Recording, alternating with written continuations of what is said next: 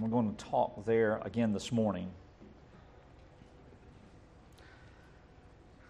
I remember being in middle school, and that's when you first start getting some philosophical chops.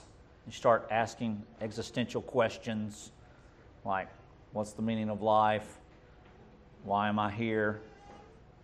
Why do I have to do homework? Stuff like that. That's what it really boils down to. You start having to do homework, you think, why do I need to learn this stuff? Why is it going to have any practicality in my life?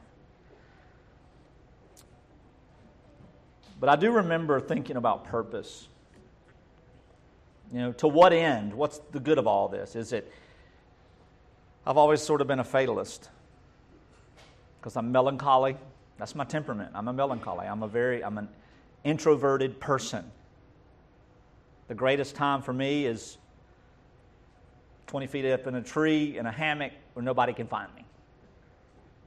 But no longer. For some reason, the bugs are worse than they were, you know, 30 something years ago. So I can't figure that out. There's no place to hide anymore. So now it's inside with the AC with a picture of the outside. That's how it works. And so I've always tended to lean toward the, you know, the negative pessimism. But I learned to put on the positive attitude on the outside. Smile. Yeah, things are great. How are you doing? Good to see you. Why? Because you can sell more cars that way. I'm being serious.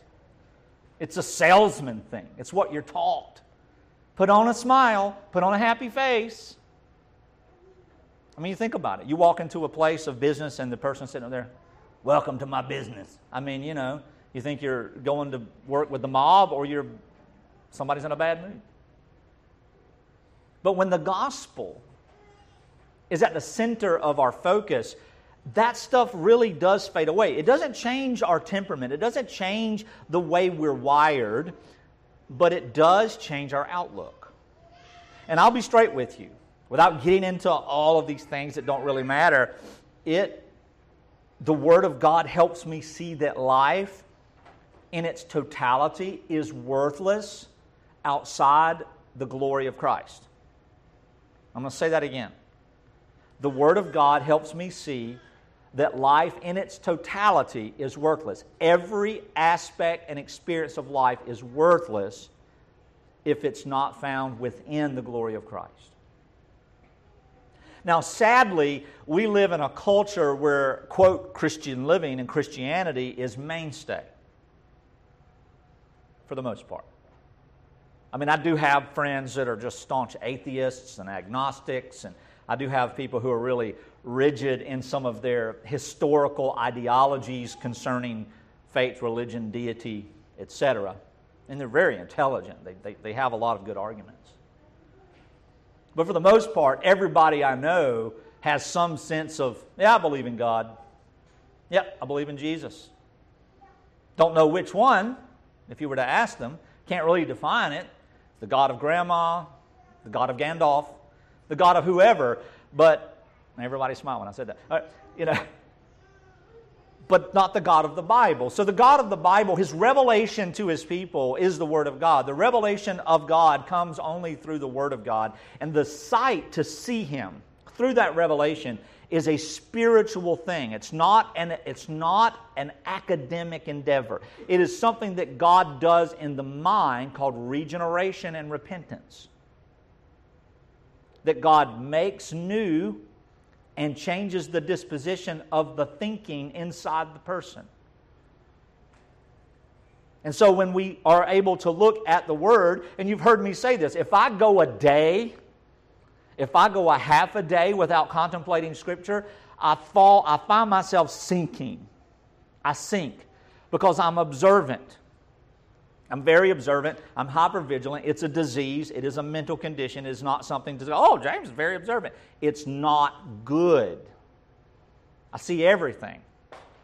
And because I see everything, I can find nothing. Ask my wife. Ketchup's right there in the left hand drawer. There's everything in here. Can't find anything.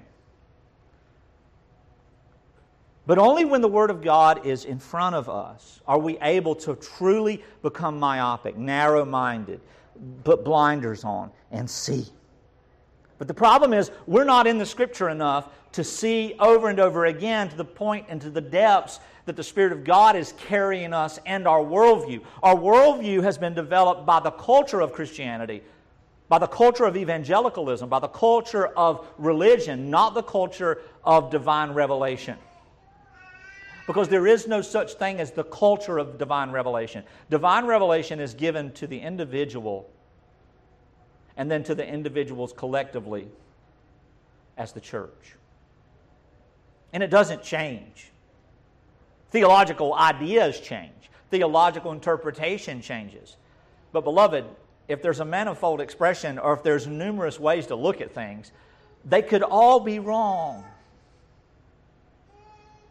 And we're all looking for joy. We're all looking for purpose. Beloved, why are we even here this morning? Are we here so that we can feel like in our heart, you know what, I'm doing my spiritual duty, I'm doing my Christian duty, the Lord's going to bless me, the Lord's going to bless my family, the Lord's going to bless, because I'm in the building. Well, beloved, before we use this as a place of worship, we had a tenant in here, and she sold wigs. It was a wig shop. And before that, they sold bras and shoes. When I was six years old, you could go upstairs to get last season's shoes.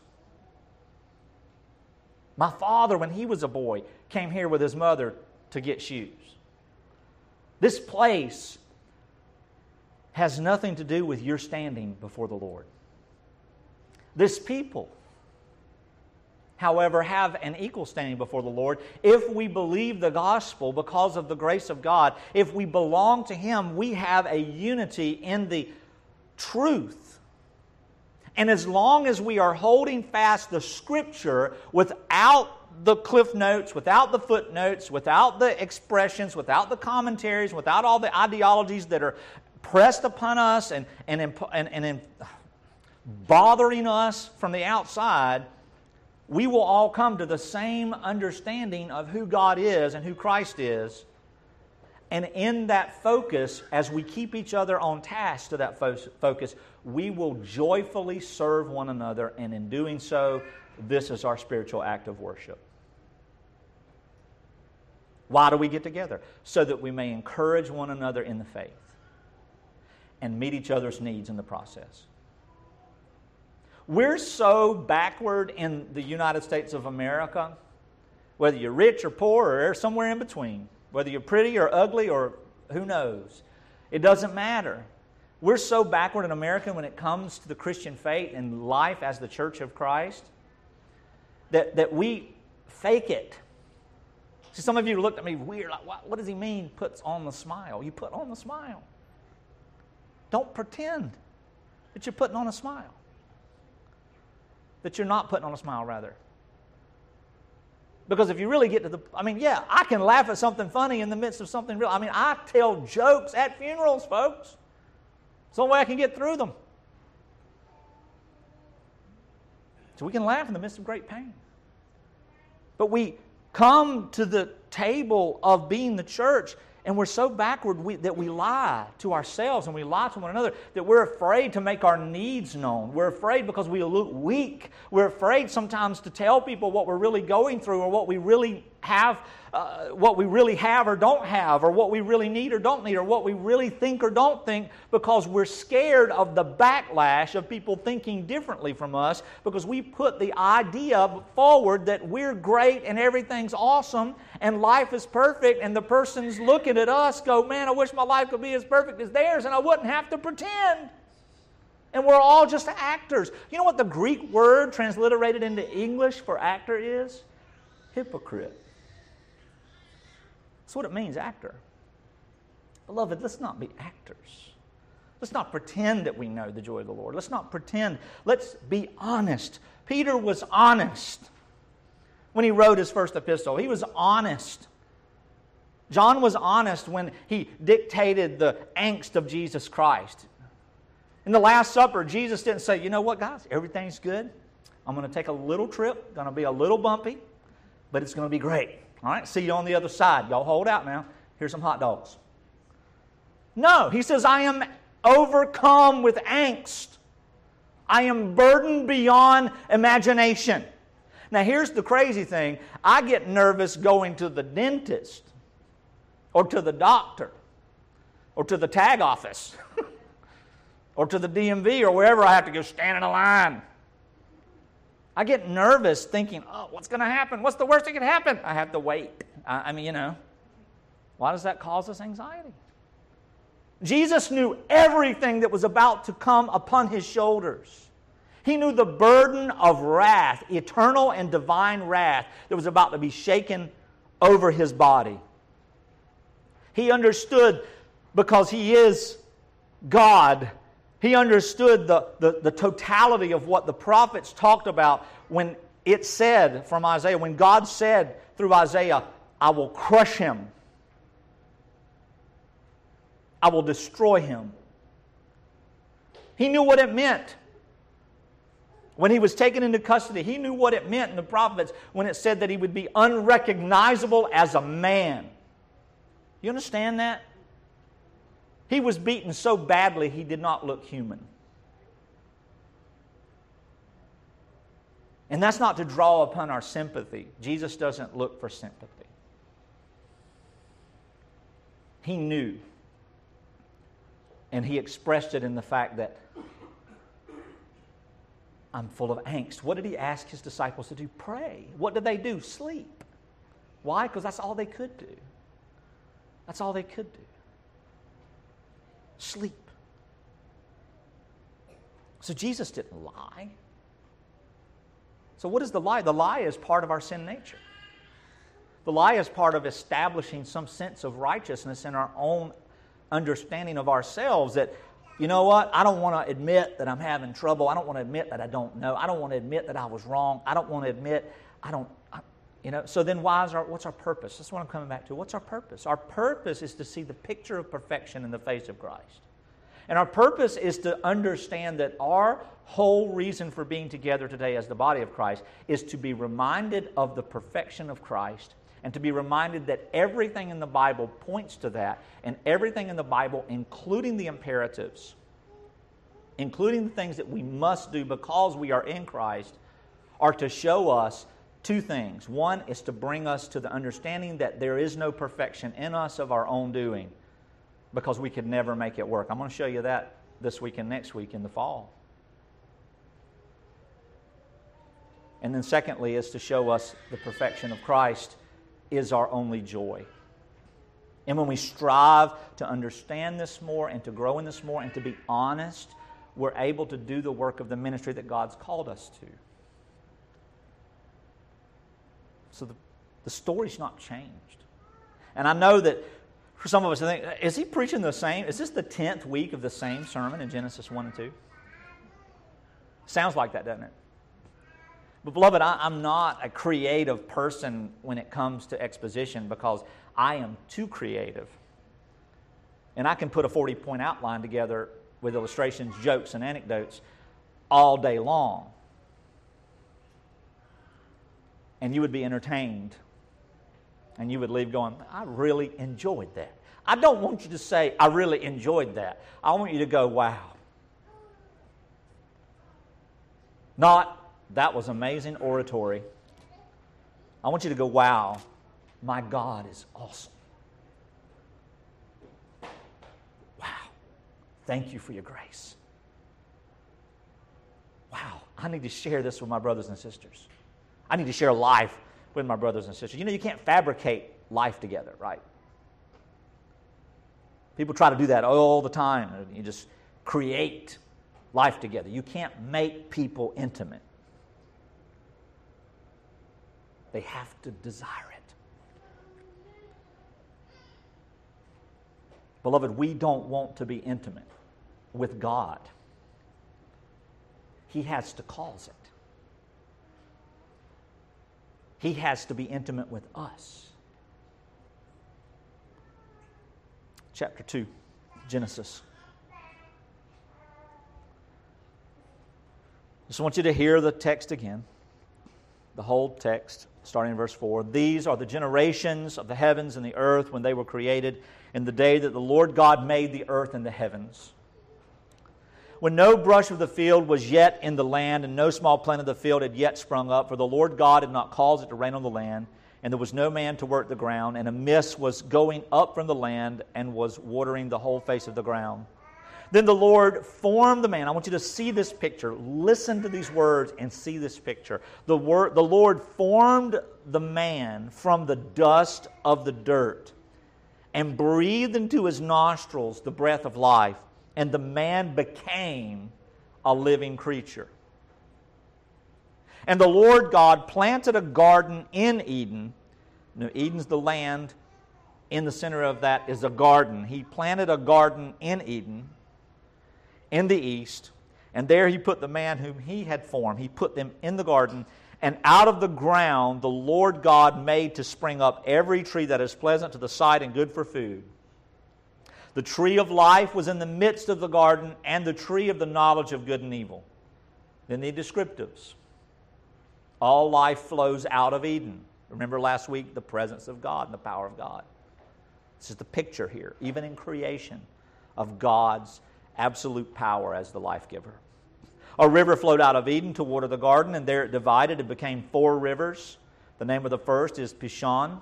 It is the one that flowed around the whole land of Havilah, where there is gold. Gold is important in the worship of God in the temple and the tabernacle.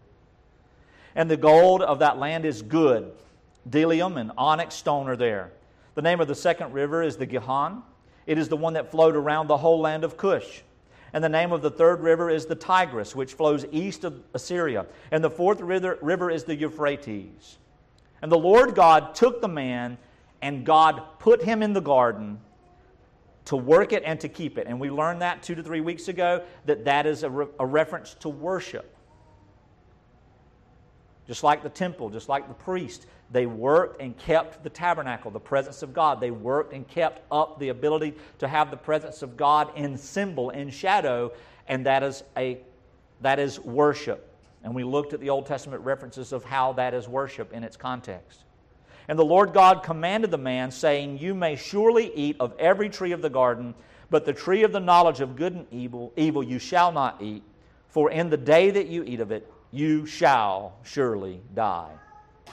And that is a prophetic word, by the way.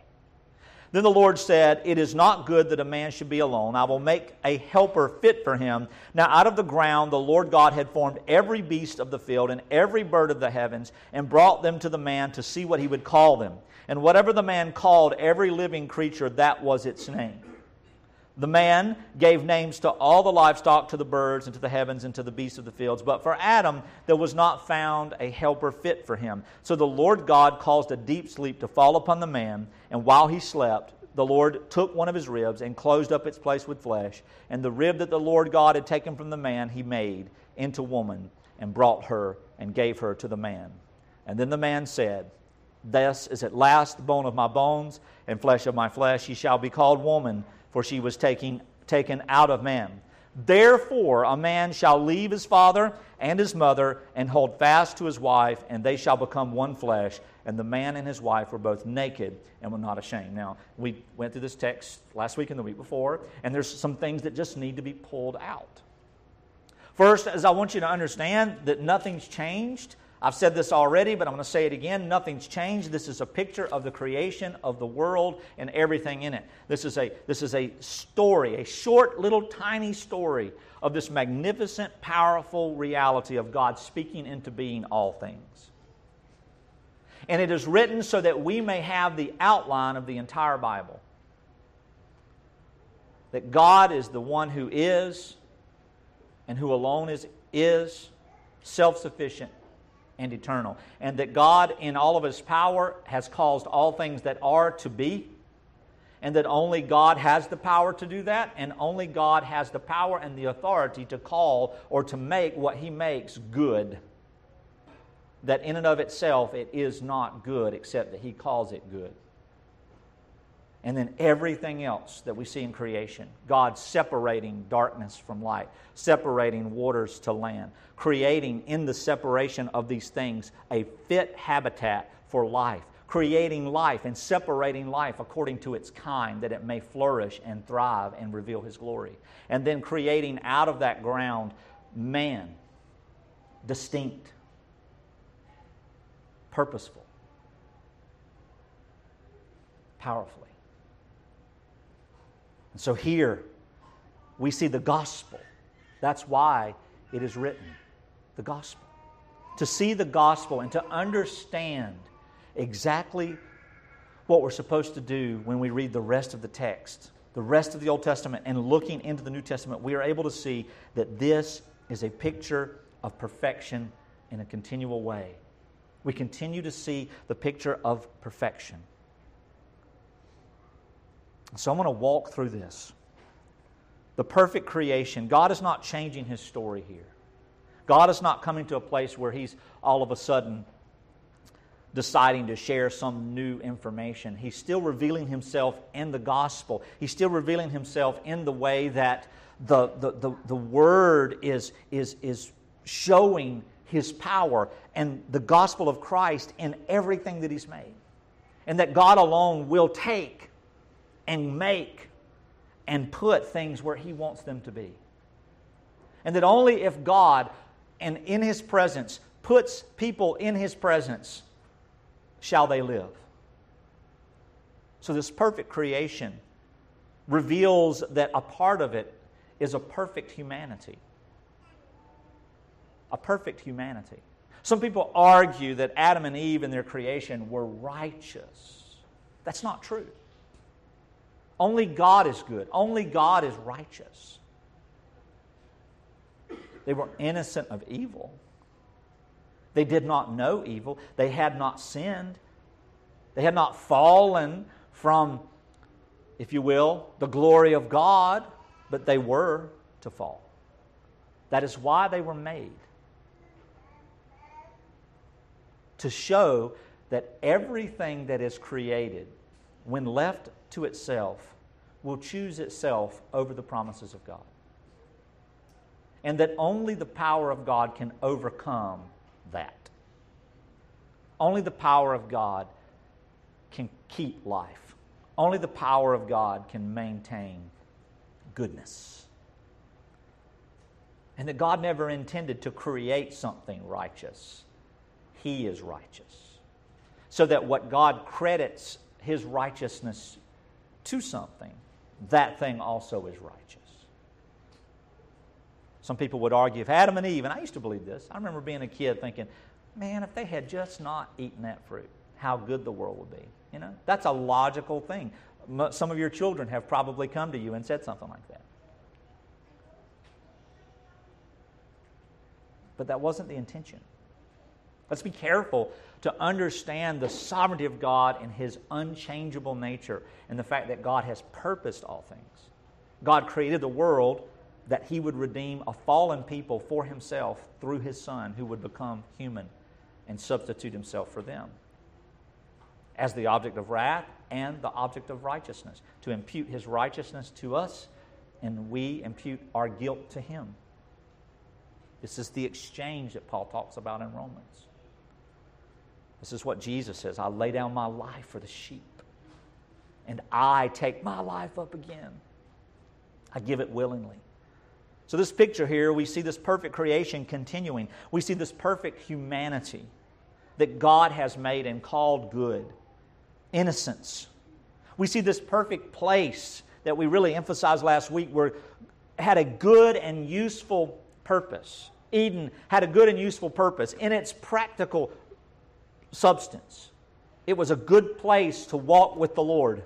It was a good place to, to eat. It was a good place to live. Out of this garden came all life for the world rivers and trees and everything that is necessary.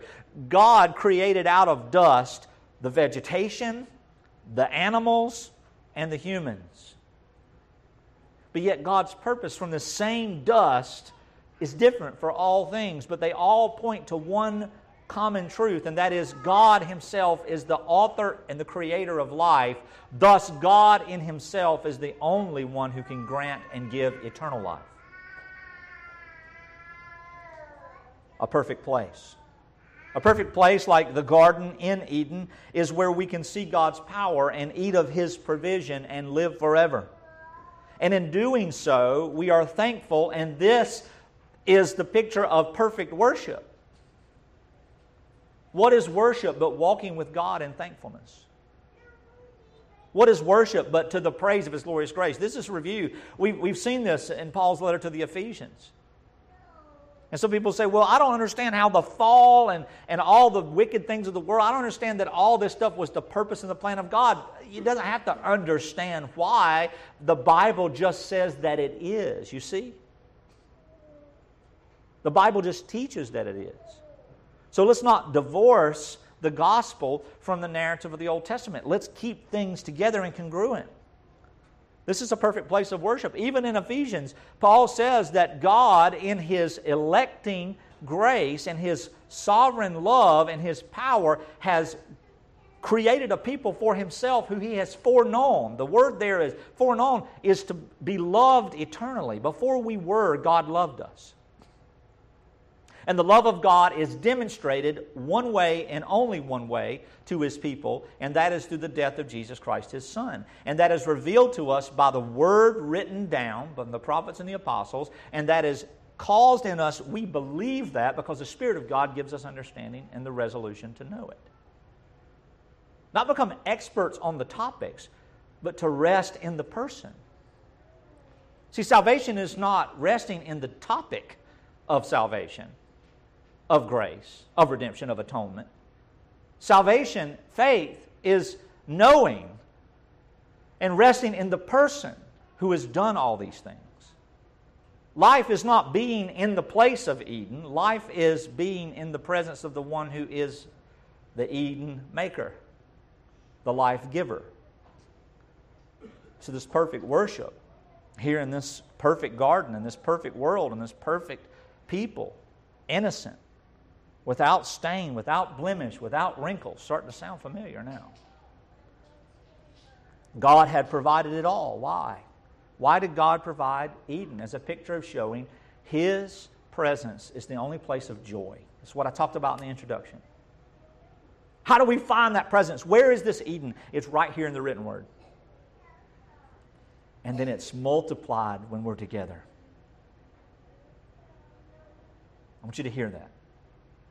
So many times people say, I just don't see it. I just don't see, I don't see how the church is supposed to grow my joy. Sit under the word together and you see it. You'll see it.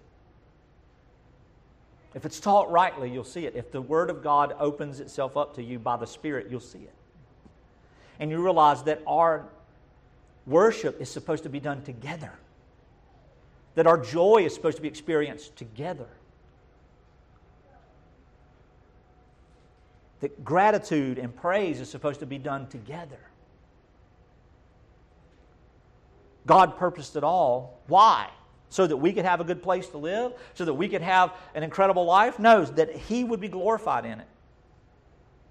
Why? Because He alone is worthy of all glory like brother prayed this morning, at, you know, after the singing. It is about him. It is about his name. It's about his glory. It's about he being the only one worthy of praising and worshiping. God promises life is only found in himself.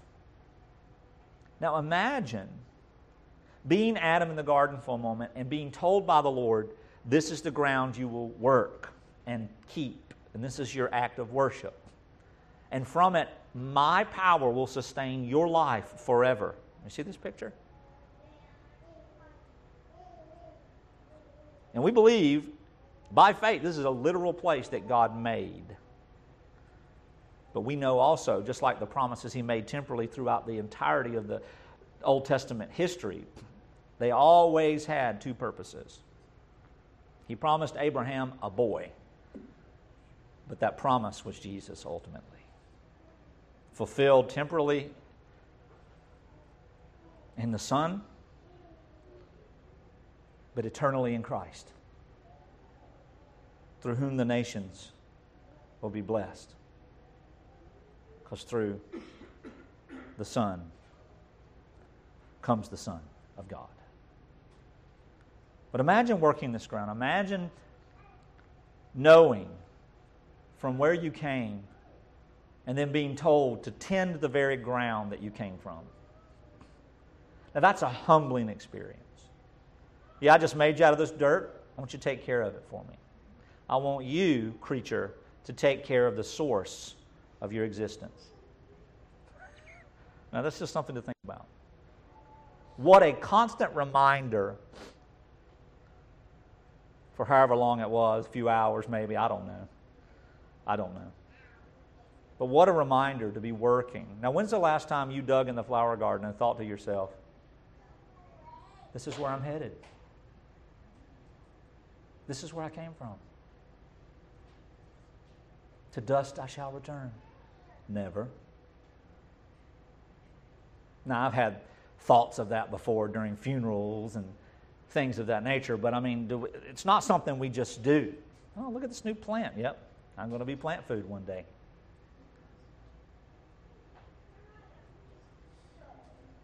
But being there in the garden, this command to work and to keep is a command to worship, to constantly be reminded of where we come from and where we're headed.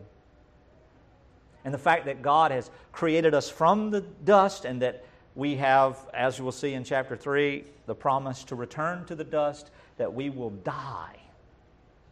Except that the only, except that we are connected to the life giver, to the Eden bringer, to the presence of God in Jesus Christ Himself. And, beloved, I believe that that's a great opportunity for worship. I believe it's a humbling. Now, see, a guy like me, I don't need to think about that a lot. So I shove it off.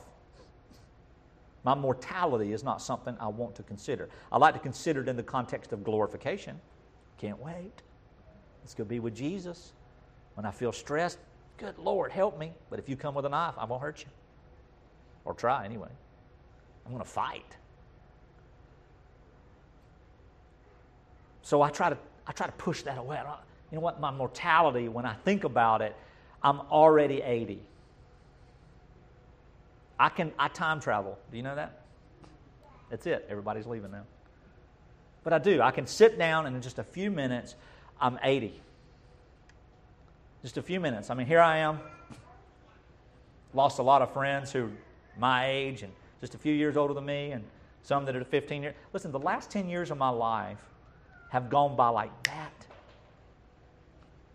Literally feels like a year. Ten years ago, this October, we met in our living room over on Park Avenue, and Grace Truth Church started. Ten years ago. And it feels like yesterday. So I don't focus on that a lot. But when I read this and I think about Adam and I think about his command to work the soil, I'm, I'm, I'm, confronted with the reality that when I think about my mortality, I shouldn't time travel and, and fall into despair. I should remember and thank God for his life giving power. I should be reminded of the good news that this life isn't what it's about. I should be in, I should be encouraged to live life to the fullest this very moment. This is the only moment that matters right now because this is what reality is. And every second that passes brings another reality. What we think or want or desire or worry about is going to take place is not guaranteed. What is guaranteed is here, this moment right now. And if we worry about what did happen just a few minutes ago or what was said rather than the now, we'll never be alive. And the moments that we have in this life are best lived in the knowledge of grace best lived in the, with the people of grace, best lived with a clear and sober understanding of our existence, and understanding that only by the power of God's amazing creation and redemption and grace are we able to even have hope. And it doesn't matter how, of course, we pray things will go well. Of course, we encourage one another. Of course, we try to work to better our circumstances. If, you know, if we're hungry, let's try to get some food. But it's not the point of life. It's not the point of life. The point of life is Christ, His name, and His glory, which is revealed in the salvation of His people, which is per- uh, pictured perfectly in the creation of the world. What an opportunity to worship when we think about the frailty of life. But imagine thinking about the frailty of life without the gospel. Then we time travel.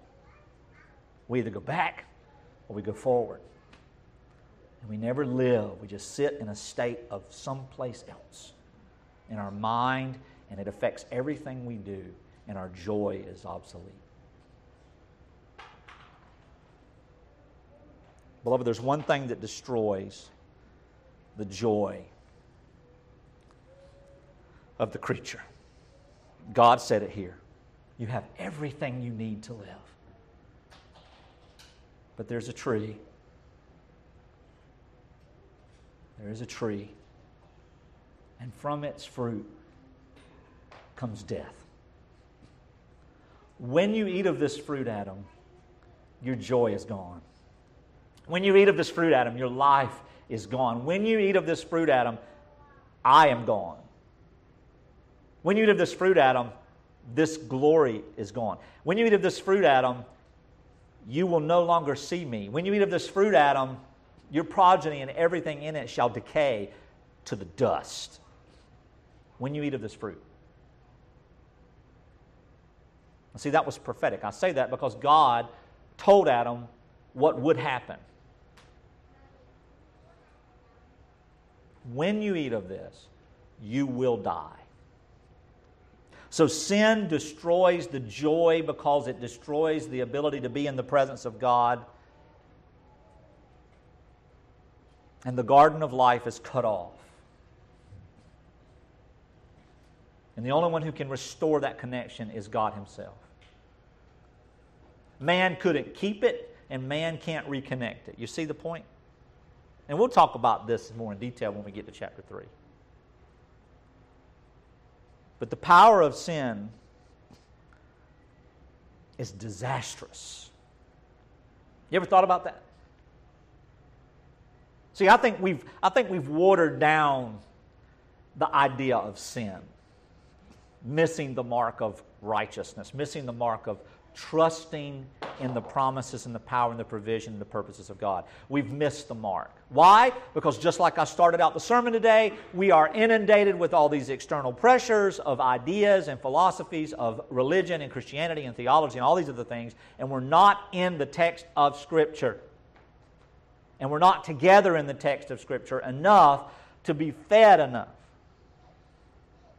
I have a friend who years ago, when she was in business, she and her husband would go to the mall. They were very, very, very frugal people. And he's passed away now, and she's retired. But they would go to the mall, and, and she had a business meeting or something. She'd go to the food court in the mall instead of going to a restaurant. Let's go. Let's just go to the food court and have tea. And if you were hungry, you didn't buy food there. She would just go around and she'd get the free samples. So she'd get the free sample from all the different places and come back with a little hors d'oeuvre tray. And that worked for them. And they never, you know, the people, they're never called on that they were just eating off the free samples three days a week. But that's what they did, and it was, it was fine. So I thought, you know, one day I'm going to do that. I'm going to go get me some free samples at the mall. And I got my free sample, and I put it on a plate, and I got my other free sample. And by the time I got to the end, I only had like seven pieces of chicken. And when I say pieces of chicken, you know how it is. It's the same chicken seven different places, seven different seasonings, same chicken. It's probably the same bird, you know. But I got to the table and I thought, this is cheap, but it's not filling. So then I had to go spend $10 to get a big plate of chicken, five pounds of rice. Uh huh. You know how it is. Doesn't work for me. Because when I nibble and dabble, I'm hungry.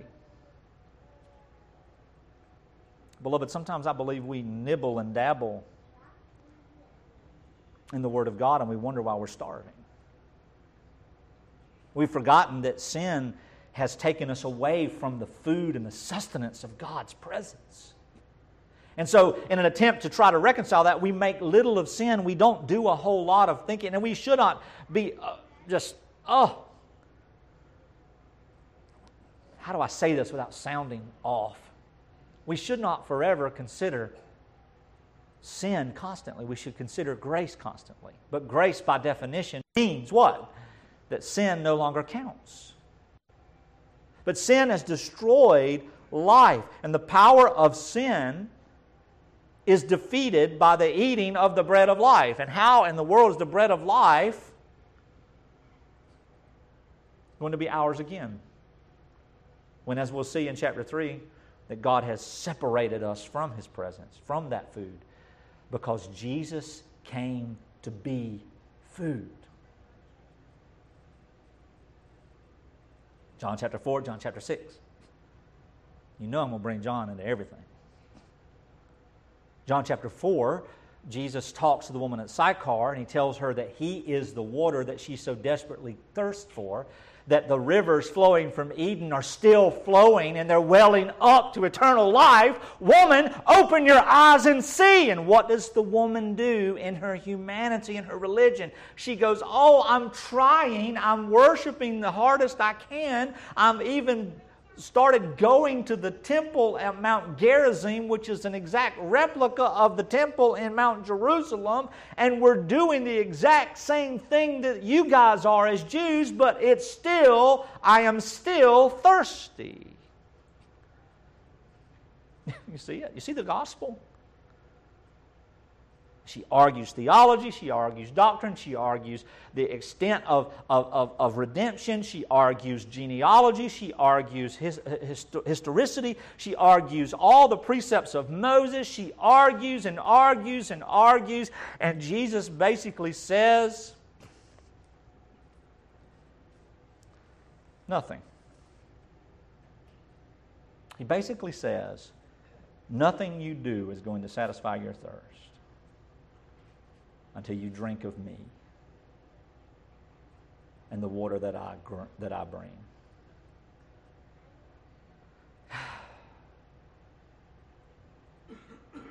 And then she tries to figure out how she's going to get water from a man who doesn't have a bucket to dip it.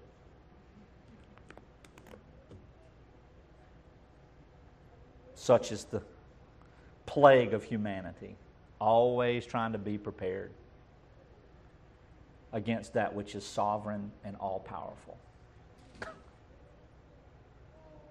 Beloved, you can't be prepared except that God has prepared you for life. And when the woman goes back in the midst of that conversation, at the end of that conversation, she says, Well, she resolves all of a sudden. She goes, I have no hope but Messiah. And all these things that I've been trying to work through and prepare myself to understand, and all the stuff that I've been trying to do to perfect my way into the presence of God, the only hope that I have is Messiah is going to teach it all to me. And then Jesus says, The one of whom you speak, I am. And immediately her eyes were opened. And she passes the disciples on her way back to Sychar, screaming and going nuts, going, Oh my goodness, I met a man. Could he be Messiah? Oh, he told me everything I've ever done. And the disciples come back because they went to get food. And they come back and they sit there with Jesus, and they don't say anything because they were really, I mean, that was wrong of him to be sitting there with a Samaritan. And it was wrong of him to be sitting there talking to a woman socially. It was wrong. But he's their rabbi. We don't talk back to teacher, but oh my goodness, around the campfire when Jesus went off to pray, can you believe him? you know, can you believe he did that? But they come back, hey, teacher, we got you a sandwich. We got you something to eat. He says, I have food that you know not of. And what is that? What does John write?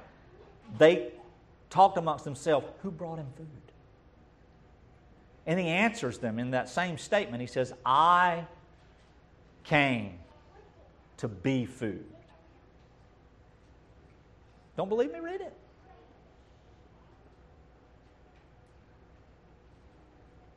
I came to be the bread. John chapter 6, he says the same thing again. Unless you eat of my flesh and drink of my blood, you will not have eternal life. Unless you're in Eden forever, never eating of the fruit of the knowledge of good and evil, you will not have life. I am the righteousness of God. I am the God of creation myself in human flesh. And what I will do in my power, and what I will do in my justice, and what I'll do in my righteousness, I will save you, my people, from your sins. The point of creation is that God, throughout all of His work, would save His people from their sins. And the power of Eden was destroyed by sin, but the power of sin is destroyed by the bread of life and the living water in the Garden of Gethsemane. Think about that for a second. Think about these parallels here. Got the Garden of Eden, the presence of God, the presence of life, the state of innocence, and then we've got the Garden of Gethsemane where things really come together. Things go crazy and fall apart. The, the order and the, and the purpose and the, and the power and all the focus falls apart in Eden because man is in charge of it. But in the Garden of Gethsemane, God, in sovereign God in the flesh, is in charge of redemption and the true Eden is standing there sweating blood. And the Lord Jesus Christ in the Garden of Gethsemane stands up and says, Not my will, but yours. And he walks out and says, Behold my accuser, who kisses him to show the authorities who to arrest. And these knuckleheads are asleep, right? And they wake up. And Peter's going to try to make up for the fact he wasn't praying, pull out a sword and whack off an ear. Ha! You're taking Jesus. Cheesy B movie, right? An old kung fu movie from the 70s. Ah, I know what I can do. I can stop this. No, you can't stop this. Because the death of Christ is the point of creation. Without Christ, there is no life. The power of sin is defeated by the Son of God. God bestowed all things good before the first humans. He showed them everything, He gave them everything. Then God burdened all things upon the second Adam, Jesus Christ. All things. All things for the sake of the elect. Adam, when he saw everything that God had offered, all life, all perfection, all glory, he traded all these things for his fleshly interests. And Jesus Christ traded glory and became flesh in order to satisfy the wrath of God. Adam, in all of his innocence, could not keep righteousness, could not stand before God. Adam fell, as you'll see. He fell. Eve fell. Humanity fell. And Adam could not keep himself upright, even in innocence. But Christ, who was innocent and also righteous, could not be. Got to listen to what I'm saying here. He would not succumb to death. He laid down his life in death and then he took it up again because he is the righteousness of God. Death cannot hold him. Death is the sentence of sin. Christ had no sin. Christ died in the place of sinners. He himself was not sinful. So he came back to life. Adam was lost. He lost everything. He lost life and all of his progeny, everyone else. Christ, the second Adam, found them all. Found all for whom he died. Bestowed his atoning work to his people. To their account, he gave them righteousness. We see in Romans 5, where Paul would say, through one man all men die, and through the second man, through the second Adam, and through one man all men might be, all might be made alive. This perfect redemption. See, when we look at the garden, we look at Adam and Eve being created, there's some things we need to just really grasp as we close today. Some things that will put the gospel in perspective.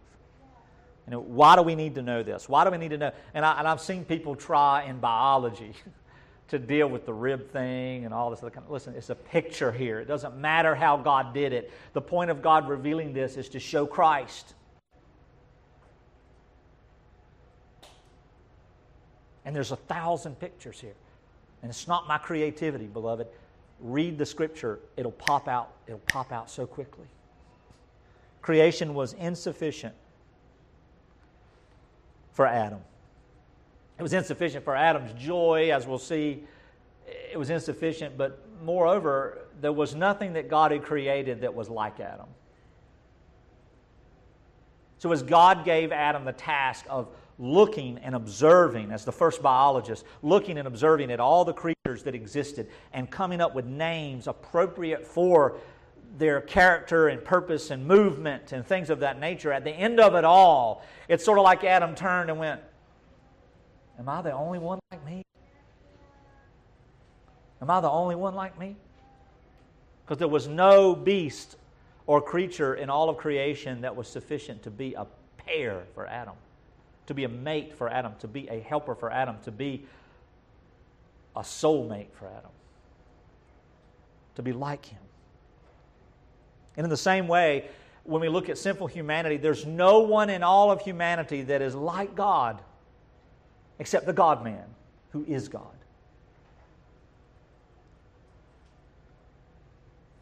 Even in all their goodness, no animal would do. Out of Adam, then, must come a suitable companion. If we're going to have something that is like Adam, then of his essence, then it's going to have to come out of Adam. So God puts Adam to sleep, takes a rib out of the rib. He forms woman. Woman means out of man. And then he puts the two together, puts them in the garden, gives the woman to the man, not as property, as flesh of his flesh and bone of his bone, as his own body, equally.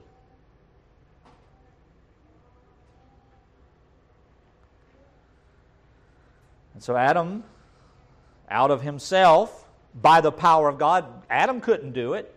God puts Adam to sleep, and out of Adam comes a suitable companion, one who can help him, one can, who can multiply with him, one who can look like him, one who can love him, one who can know him.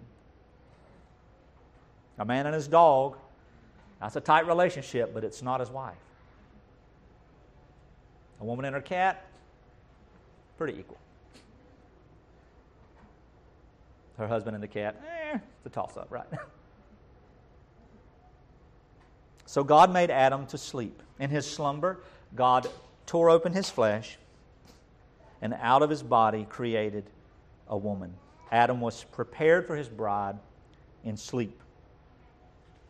He named her Eve. He called her flesh of his own flesh. He called her his own body. This is the great mystery of Jesus Christ and his bride, beloved. And this is next week's sermon. I won't get into a whole lot of it today. This is the mystery of the gospel in marriage. This is why marriage exists. This is why creation exists. This is why the world exists, so that we can see it. Jesus Christ calls his church his body, his bride. For out of his body, broken and blood spilled, come her, living forever.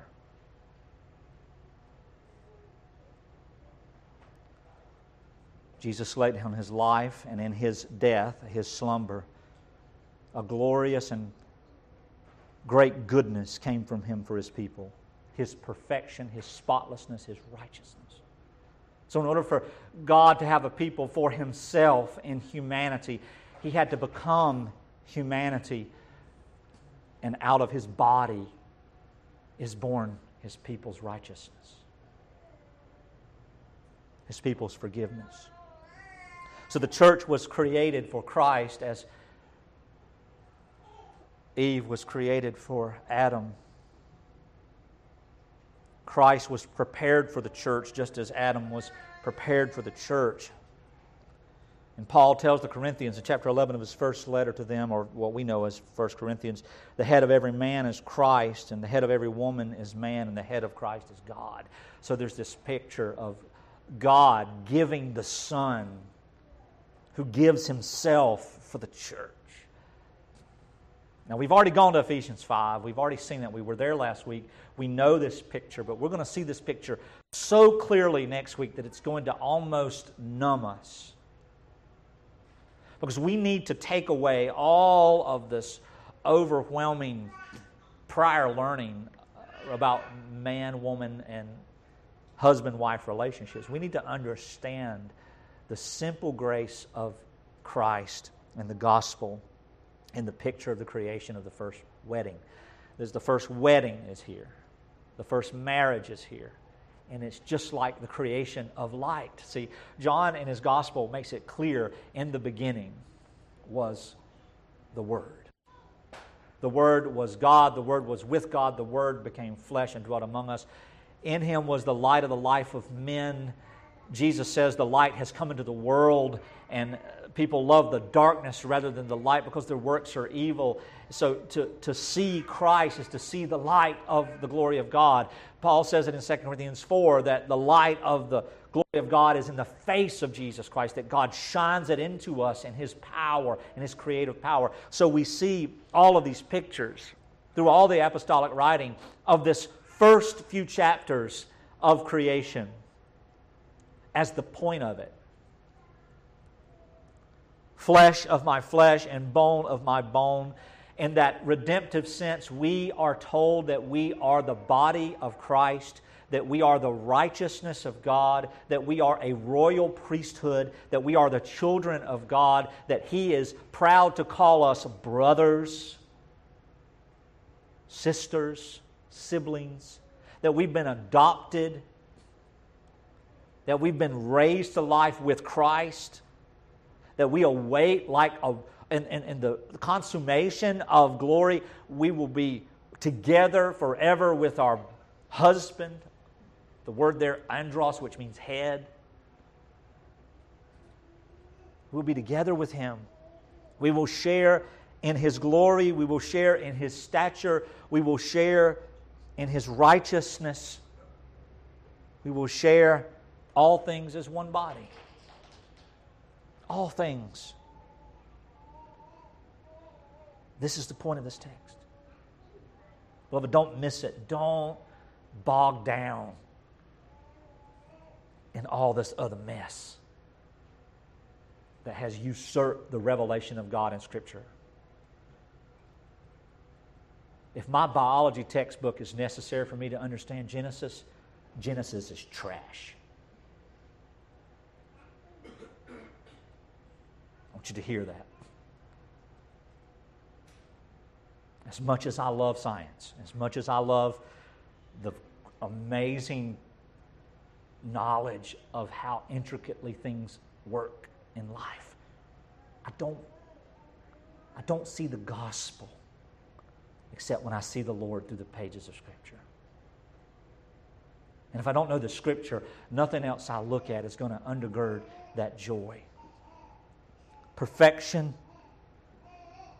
is proven to be only by God's provision and power. This picture of marriage, this picture of creation, this picture of perfection is as old as time. And it is Jesus Christ who is the image of God in humanity. It is Jesus Christ who is the Creator. It is Jesus Christ who is Eden. It is Jesus Christ who is life. I am the way and the truth and the life, he says. So rest in this knowledge. Beloved, this even, this even establishes how we relate to one another and how we relate to other people in life, how we relate to unbelievers and believers. This gospel message sets the tone and the outline for the life that we live today. To the praise of His glorious grace as objects of mercy, unmerited favor through the life that we have to live and the life that we have eternally promised through Christ. So, in that we rejoice, in that we sleep. Let's pray. Father, help us to make clarity on these things. Help us to see the gospel. Help us to see Christ more and more and more and to look at Him. Father, help me to not be so downtrodden so quickly. Father, help us to realize that the burdens that we carry are to be carried to you because Christ has bore the burden of your justice and your wrath. He's bore the burden of temptation in his flesh like none of us ever have. For he never sinned, he never gave in, he never desired to. He always wanted to fulfill his your perfect plan and fulfill his perfect life for the salvation of your people, his sheep, his bride. So, Lord, no matter what is happening inside of our minds or around us in our homes or in this world, Lord, help us to put our hope and our focus on, on your revelation. And not to, to let this world do its thing, for you have orchestrated that for your purposes. Lord, help us to not get caught up in these things. Teach us humility. Teach us quietness. Teach us to work with our hands without getting noticed. Teach us to in, interact intimately and to quit trying to be the answer or the opinionator of all things. Lord, give us peace.